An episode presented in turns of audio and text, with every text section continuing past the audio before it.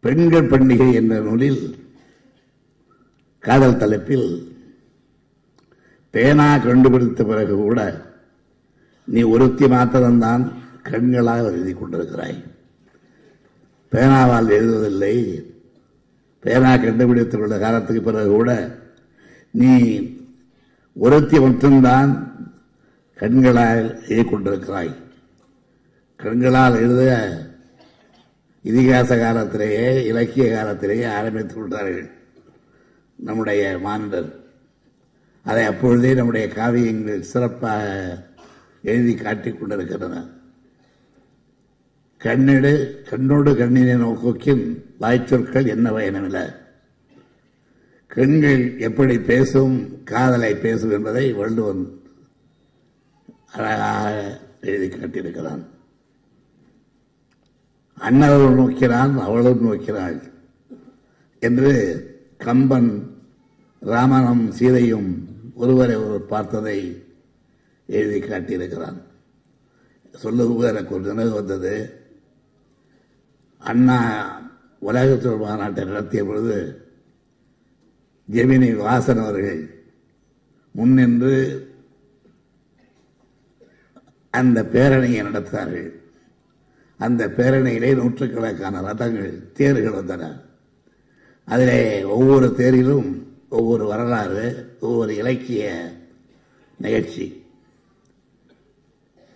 வாசன் அவர்கள் என்னை ஏவிஎம் ஸ்டுடியோவுக்கு அழைத்துச் சென்று இங்கே இந்த படத்தை போடுகிறோம்?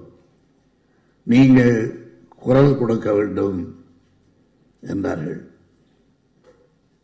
படம் ஓட ஓட எழுத வேண்டும் என்றார்கள் சரி என்று உட்கார்ந்து எழுத தொடங்கினேன் அண்ணா அவர்கள் அப்பொழுது முதலமைச்சர் நான் பொதுப்பணித்துறை அமைச்சர். வாசன் பக்கத்தில் உட்கார்ந்திருக்கிறார் ஏவிஎம் பக்கத்தில் உட்கார்ந்திருக்கிறார் ஏஎல் சீனிவாசன் பக்கத்தில் உட்கார்ந்திருக்கிறார்கள் எழுதி கொண்டிருக்கிறேன். அப்பொழுதுதான் இந்த ரதம் வருகிறது படக்காட்சியிலே. ராமன் ரதத்தில் இருந்தபடி மேலே பார்க்கிறான். மேலே மாடியில் இருந்து மாளிகையினுடைய மாடியில் இருந்து சீரை பார்க்கிறாள். அதுக்கு தான் நான் சொன்னேன் அண்ணலும் நோக்கினான் அவளும் நோக்கினாள் என்று சொல்லிவிட்டு அடுத்த கணம் அந்த ரகத்தை பார்த்தால் இஸ்லாமத்திர முனிவரும் அதில் இருக்கிறார். உடனே எனக்கு தோன்றியது ஒரு மின்னல் வேகத்தில் சொன்னேன் அண்ணலும் நோக்கினான் அவளும் நோக்கினாள். இதனை முற்றும் திறந்த முனிவரும் நோக்கினார்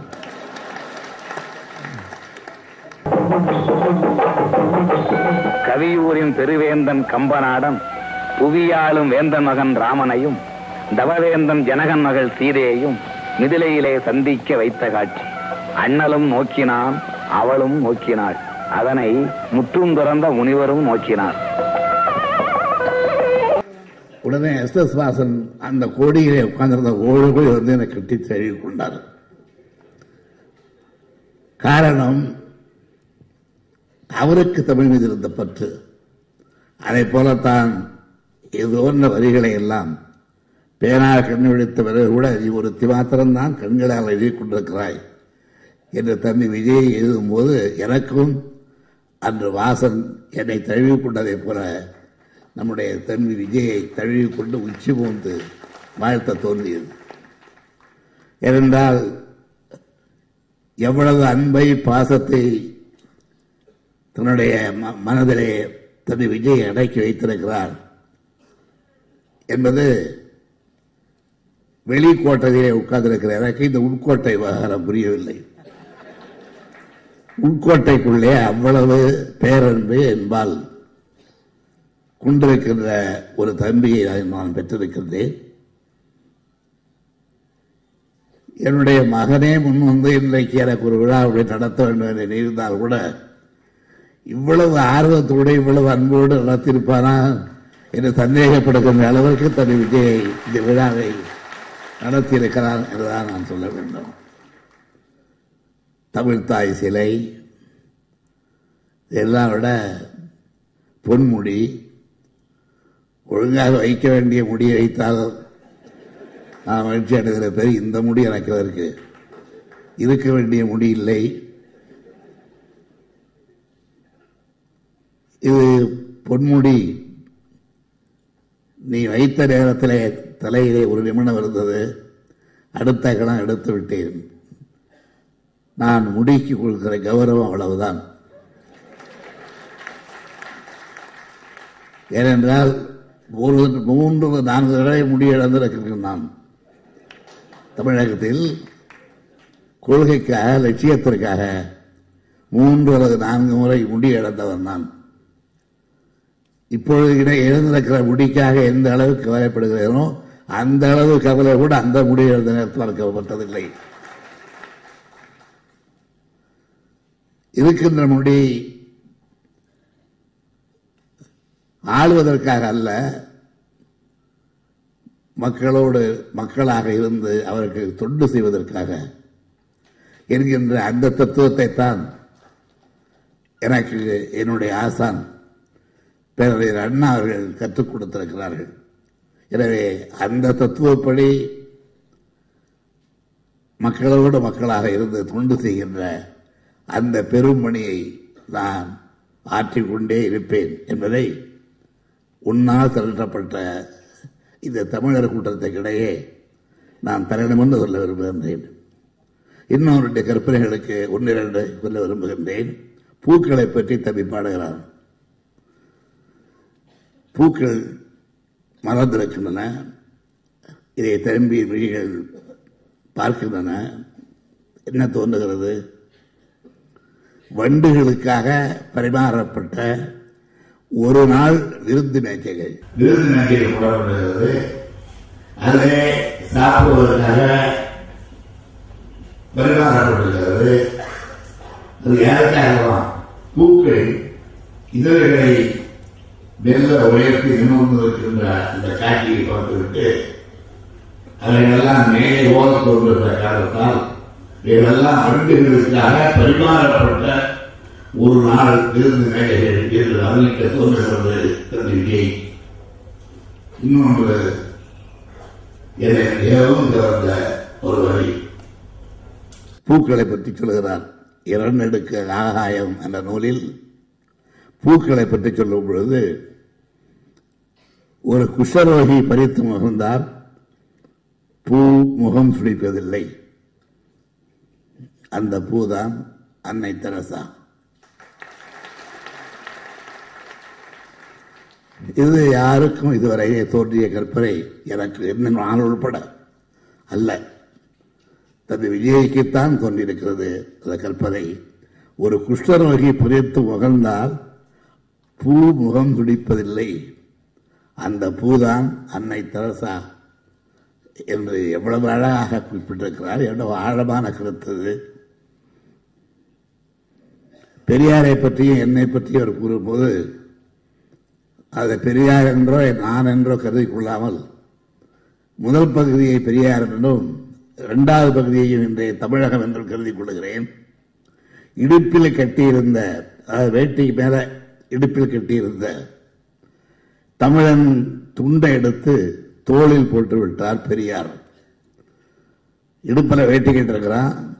மரியாதைக்காக மமதையாளர்களை பார்க்கும் பொழுதெல்லாம் அவர்களுக்கு மரியாதை செலுத்துவதற்காக ஆதிக்கக்காரர்களை காணும் பொழுதெல்லாம் அவர்களுக்கு அடங்கி நடக்கிறோம் என்பதை எடுத்து காட்டுவதற்காக இடிப்பில் கட்டியிருந்த தமிழனின் துண்டை எடுத்து அந்த துண்டை எடுத்து அவன் தோளில் போட்டார் தெரியார்.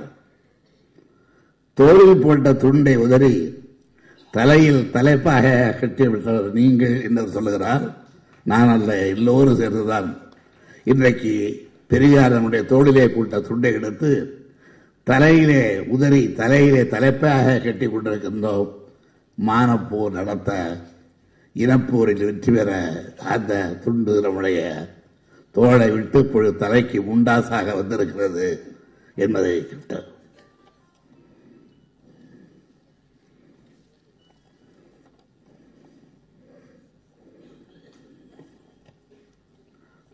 அரசியல் கருத்து ஒன்று இதுவும் ஆழமான தம்பி விஜயனுடைய கருத்து.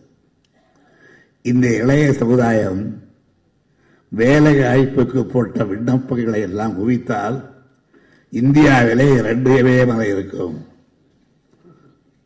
இந்த இளைய சமுதாயம் வேலை வாய்ப்புக்காக போட்ட விண்ணப்பங்களை எல்லாம் குவித்தால் இந்தியாவில் இருக்கும் இரண்டு இமயம் என்கிறார். ஒரு இமயம் தான் பெருக்கு வேலை வாய்ப்புக்காக போட்ட விண்ணப்பங்கள்லாம் இருக்குல்ல. இதெல்லாம் உபயோகித்தா இன்னொரு இமயம் இருக்க சொல்லுகிறார். அந்த இமயம் மேலும் மேலும் வளரக்கூடாது என்பதற்காகத்தான் இந்த ஆட்சியில் நாங்கள் தேர்தல் நேரத்திலே அளித்த வாக்குறுதி நிறைவேற்றுகின்ற வகையில் எதிர்காலத்திலே நாங்கள் ஆட்சிக்கு வந்தால் மூணு லட்சம் இளைஞர்களுக்கு உடனடியாக வேலை வாய்ப்பு தருவோம் என்று உரைத்து இதுவரை இந்த பத்து பதினோரு மாத காலத்தில் அரசு ஆணையின்படி ஒரு லட்சத்தி நாற்பத்தி ஒன்பதாயிரத்தி அறுநூத்தி ஒன்பது பேருக்கு வேலை வாய்ப்பு தரப்பட்டுள்ளது என்பதை தம்பி விஜயை கணக்கிலே குறித்துக் கொள்ள வேண்டும். ஏன் நான் குறிப்பிடுகிறேன் ஏனென்றால் இன்னொரு இமயமாக இருக்கிற விஜயை சொல்லியாச்சு. என்று யாரும் விஷயம் தெரியாதவர்கள் எண்ணிக்கொள்ளக்கூடாது அல்லவா? ஆகவேதான் ஏன் இந்த இமயமலை உயர்ந்தது என்றால் இடையிலே வந்த ஆட்சியாளர்கள் புதிதாக வேலைக்கு யாரையும் சேர்க்கக்கூடாது என்று ஒரு தடை சட்டமே கொண்டு விட்டார்கள். எதுக்கு தடை சட்டம் பாருங்க. யாரையும் வேலைக்கு சேர்க்கக்கூடாது என்பதற்கு ஒரு சட்டம். அந்த சட்டம் இருந்த காரணத்தால் தான் இமயமலை இன்னொன்று உருவாகுமோ என்கின்ற பயம் வந்தது. அந்த பயத்தை போக்குகின்ற அளவிற்கு இந்த பத்து மாத காலத்திலேயே கழக அரசின் ஜிஓபடி ஆணைப்படி ஒரு லட்சத்தி நாற்பத்தொம்போதாயிரத்தி அறுநூத்தொம்பது பேருக்கு வேலைவாய்ப்பு தரப்பட்டுள்ளது. இன்னும் தரப்படும் என்பதையும் சொல்லி ஆகவே வேலையில் வேலை வாய்ப்பு மலையாக குவியாமல் வேலை வாய்ப்பை தருகின்ற வகையிலும் இளைஞர்களை காப்பாற்றி இளைஞர்களுக்கு நல்வாழ்வு தந்து அவர்களுடைய குடும்பங்கள் வாழ அவர்களுடைய வேலை வாய்ப்புகள் பயன்படுகின்ற வகையிலும் இந்த அரசு நடக்கும். அப்படி நடப்பதற்கு விஜயை போன்றவர்களுடைய இந்த கவிதைகளெல்லாம் உதவியாக இருக்கட்டும் துணையாக இருக்கட்டும்.